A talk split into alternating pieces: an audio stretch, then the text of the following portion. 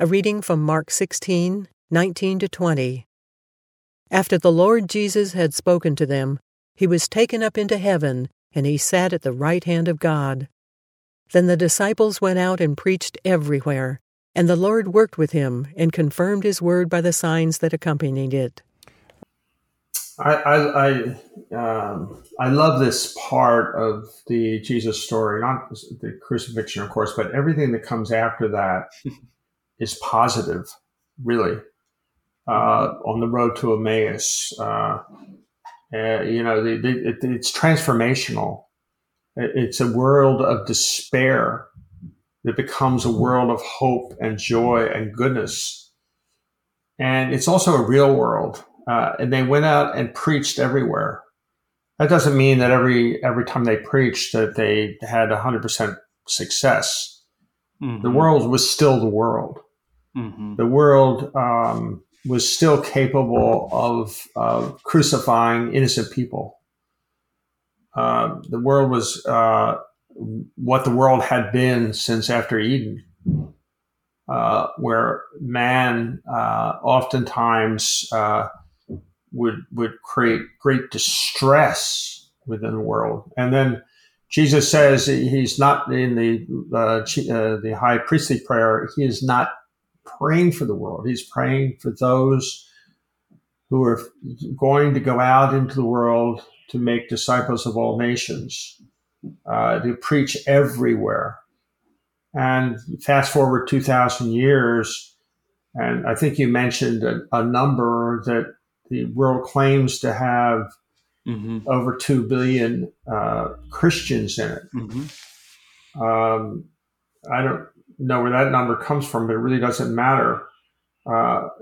It's starting in the singularity and growing into this amazing kind of presence of Christ through his disciples in every land, in every place, in every tribe, it says somewhere. And I just think it's, a wonderful statement of hope for all those who have been listening to this podcast and have gotten a sense of Jesus Christ that's more than a sense, but is a companion, because Jesus came to transform us from all of the things that we hope not to be to really a companion of his in love. Indeed. This is an interesting phrase. I'm not sure I've noticed it before, maybe because I don't normally read in the NIV. It says, the Lord worked with them and confirmed his word by the signs that accompanied it. That's a helpful phrase for me.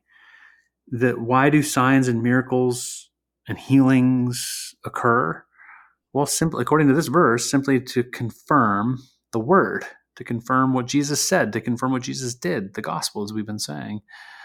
To me, that's helpful because, I've known people over the years, or I've seen church movements over the years where people really kind of seek the signs. They seek, this faith healing stuff, and it doesn't seem to be rightly motivated. It just seems to be for the sake of the healings or for the sake of the miracles, and people get kind of this fever to try to capture the next one. But now, wait a minute, if these things happen, if we pray for these things or ask for these things simply to confirm, yes, they're wonderful, they're blessings to the person who receives them, but they confirm that Jesus is true. They confirm the Bible's true. They confirm that the gospel's true. It points us back to the words and work of Christ. Then I think we're in the right order there. So I don't know, it's just kind of occurring to me here as I was hearing you talk and as I read what we read. It's going to be helpful for me going forward. Well, it's just what you said about truth, which is bandied about a lot and everybody claims it. But I love that telltale moment when Pilate is just actually sweating. He's just in a terrible position, and he turns to Jesus and, what is truth? When you come down to asking the question, what is truth, you're actually placing yourself in the stance of the world. There cannot be a single truth because the world is kind of saying in its own way, there is no God. Mm-hmm. And Jesus is an imposter and a criminal, et cetera, and we have to get rid of him. But the truth behind that is they don't want to be discomforted in their untruth. And they have to try to get rid of him. But look what really happened.